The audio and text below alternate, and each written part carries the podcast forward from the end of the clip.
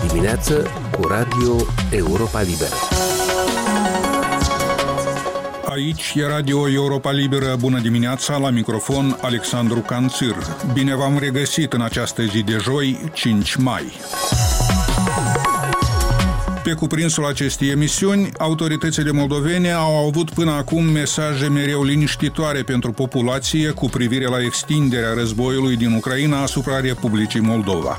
Riscul unei invazii ruse nu este văzut ca iminent, iar neutralitatea este constant prezentată ca o pavăză împotriva primejdiei. În același timp, pe fundalul unui murmur de îngrijorare în societate, guvernarea susține că are în vedere măsuri, planuri pentru orice evoluții proaste ale lucrurilor.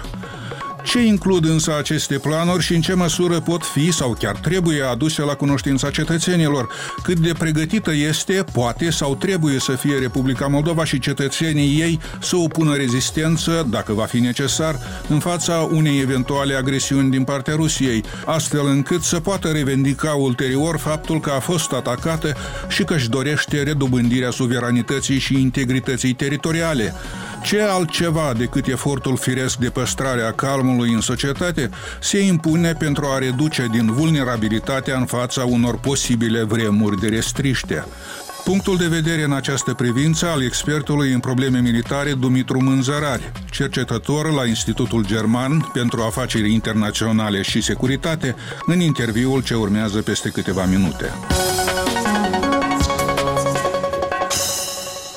Așadar, cum vă spuneam, urmează acum un interviu cu Dumitru Mânzărari, cercetător la Institutul German pentru Afaceri Internaționale și de Securitate. O discuție despre modul în care Republica Moldova poate și trebuie să înfrunte realitatea unui război în vecinătatea sa și despre ce are de făcut pentru a face față unor riscuri ce nu sunt apreciate deocamdată ca iminente. Dumitru Mânzărari, autoritățile moldovene au avut pe parcursul războiului în desfășurare din Ucraina mesaje mereu liniștitoare cu privire la posibilitatea sau imposibilitatea deocamdată a extinderii războiului asupra Republicii Moldova. Dumneavoastră pare să fiți mai abrupt, mai ferm în aprecierea situației.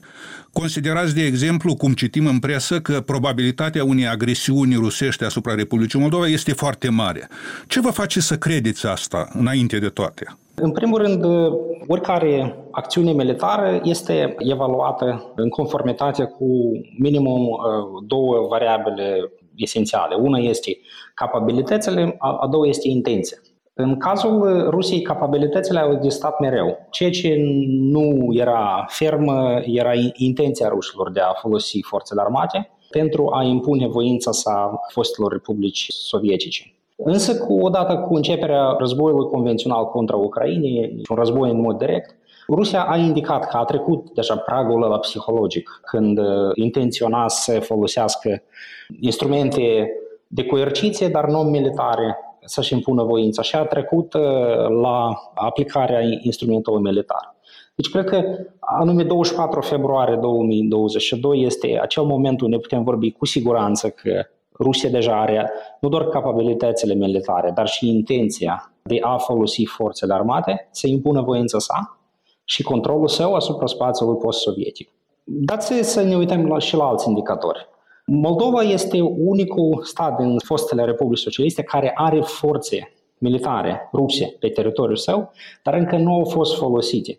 Dacă ne uităm anterior Georgia, forțele ruse staționate pe teritoriul Georgiei au fost folosite în agresiune contra Georgiei. Ucraina, forțele militare ruse staționate în Crimea au fost folosite în agresiune contra Ucrainei. Chiar și în cazul mai puțin asemănător al Karabahului de munte, Rusia a folosit și acolo, având prezență militară în Armenia, oricum s-a implicat în mod indirect, ce-i drept, dar și-a aplicat, a impus prezența sa militară și controlul în regiunea Karabahului din Nord. Deci Moldova este deci țara care a rămas ultima cu prezență militară rusă, unde încă nu a fost folosite aceste forțe. De ce este important să considerăm? Forțele militare care sunt pe teritoriul Moldovei nu sunt doar pur și simplu un contingent de oameni înarmați care păzesc depozite. Ele au semnificație atât militară cât și politică. Semnificația deci, politică reprezintă controlul fizic asupra teritoriului regiunii transnistrene, prin intermediul căruia stabilește un status quo care e favorabil și care este foarte costisitor pentru Moldova sau alți actori să-l schimbe. La fel, având prezența aceasta militară, Rusia poate să controleze regimurile de la Tiraspol și să le impună comportamente de care are nevoie. Deci, cred că vom discuta în continuare, dar anume, ăsta este unul din principalele motive din care autoritățile de la Tiraspol, chiar dacă ar dori să negocieze în bunăvoință o soluționare a conflictului transnistrean cu autoritățile de la Chișinău, sau nu ar dori să participe în acțiuni armate împreună cu Rusia, ele nu au de ales, vor fi forțate. Cine va refuza va fi schimbat în post, însă Rusia are capacitatea, având prezența militară în Transnistria, să impună acele politici, acele acțiuni pe care le dorește. Președinta Maia Sandu și alți oficiali moldoveni au repetat în permanență că, citez aici, nu există un risc iminent de invadare rusă. Ne amintim, ca să ne limităm la un exemplu, două și de afirmațiile președintelui Claus Iohannis, care vorbea în martie încă despre absența unor date care ar confirma existența vreunor amenințări militare la adresa Republicii Moldova. Apoi, la sfârșitul lui aprilie, Mircea Geoană, secretarul general adjunct al NATO, afirma la rândul său, în contextul unei serii de incidente în Transnistria, că nu vedem riscuri militare iminente la adresa Republicii Moldova. Când s-ar putea considera totuși că pericolul este iminent? Ce ar trebui să se întâmple? De răspuns la fraza că nu avem date precum că ar exista pericolul unei invadări militare ruse, se poate răspunde simplu. Dar noi nu avem date, la fel, sigure, care ar indica că invazia nu este posibilă. Una la mână, doi la mână, de fapt e greșit să spunem că nu avem date despre intenția Rusiei de a invada. Au fost câteva semnale circumstanțiale. Un semnal este, deci, vestitul caz când Lukashenko prezenta operațiunea rusă în Ucraina și pe hartă pregătită evident de militari ruși era un, un vector de ofensivă spre Moldova. Un alt indicator circumstanțial de, despre care s-a vorbit și în presa de la Chișinău este declarația unui general rus într-un context mai, mai așa, mai, mai puțin, să zicem, oficial la o conferință unde a spus că Rusia intenționează să creeze un coridor spre Transnistria. Deci când avem astfel de semnale, acestea deja sunt date că riscul unei invazii este ridicat. Și faptul că Rusia a invadat Ucraina și faptul că Rusia are intenția să impună controlul său asupra spațiului post-sovietic, Ucraina, Moldova, chiar și, cred că, țări din Asia Centrală. Oricare guvernare trebuie să asculte, să atragă atenție la acești indicatori, fiindcă o invazie rusă sau o agresiune rusă sau un ultimatum rus este un astfel de caz cu consecințe majore care oricare guvernare este uh, obligată să le ia în considerație și să se pregătească. E la fel cum ar fi cazul când așteptăm riscul unui cutremur de pământ, cu toate că posibilitatea ar fi mică, dar rezultatul ar fi atât de dezastruos că e nevoie să ne pregătim. Însă, în cazul unei potențiale agresiuni din partea Rusiei, riscul este mai mare ca unui cutremur de pământ. Încă un uh, detaliu relevant ar fi că modul cum guvernarea reacționează, ea de fapt prin acest fapt ridică, contribuie la riscul unei deci, agresiuni ruse. Și agresiunea rusă s-ar putea manifesta în diferite forme. O formă ar fi folosirea unui război proxy, deci o escaladare de tipul cum rușii au făcut-o în Donbass. O altă formă ar fi prezentarea deci, unui ultimatum, prezentând deci, Guvernul Republicii Moldova cu același set de cerințe care l-au prezentat anterior Ucrainei. Deci, astea sunt demilitarizare, neutralitate, statut de limbă de stat pentru limba rusă, lista adică e, e, e cunoscută. Și o altă, a treia formă de agresiune ar fi o invazie armată. În cazul Moldovei, cel mai probabil că Rusia va începe cu un ultimatum și în cazul în care el nu este îndeplinit, ar putea folosi forța militară. Ce ați avut în vedere când ați spus că autoritățile contribuie prin modul în care își formulează mesajele în privința asta la eventuala agresiune? Sau am înțeles eu greșit? Da, ați înțeles corect.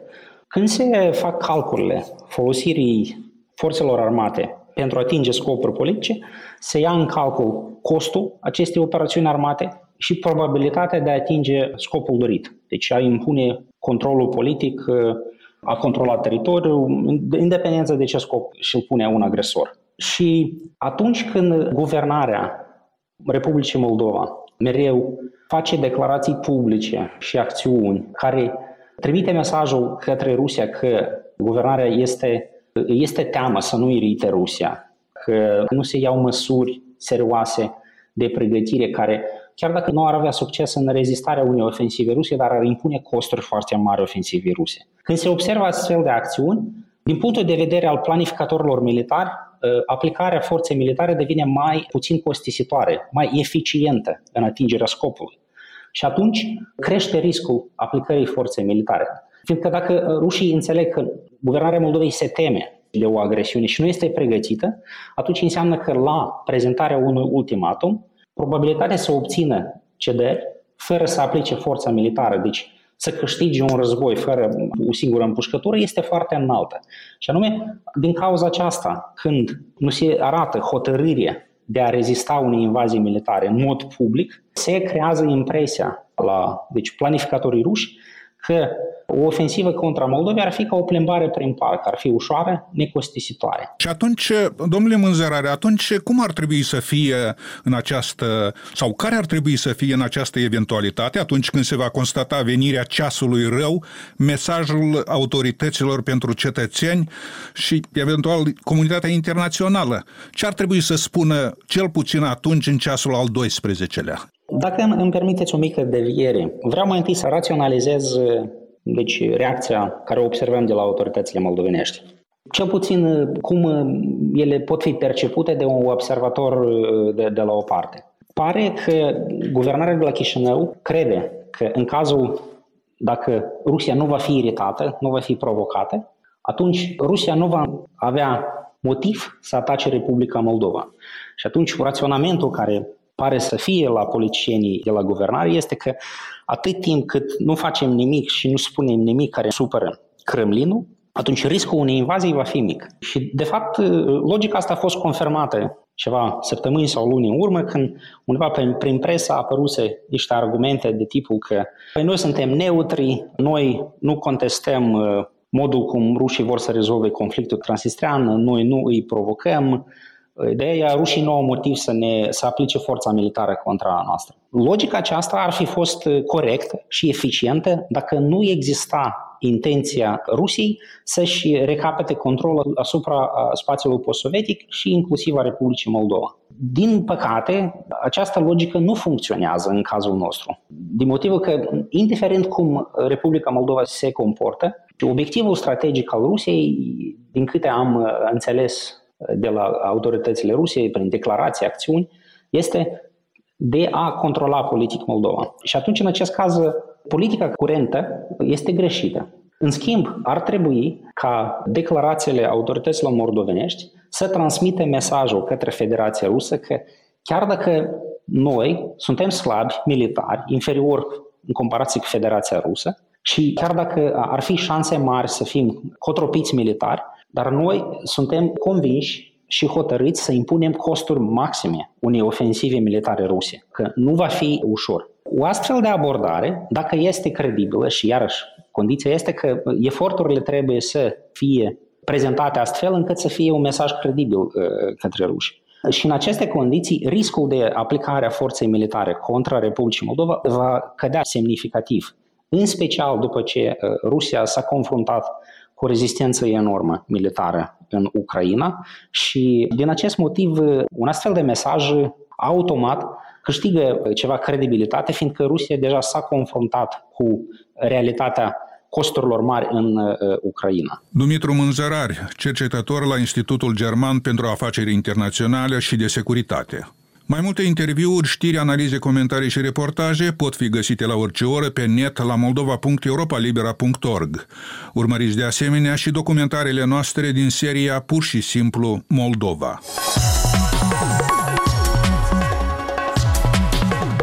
Emisiunea noastră se apropie de final. Eu sunt Alexandru Canțir, vă mulțumesc pentru atenție și vă urez o zi cât mai bună. Aici Radio Europa Liberă.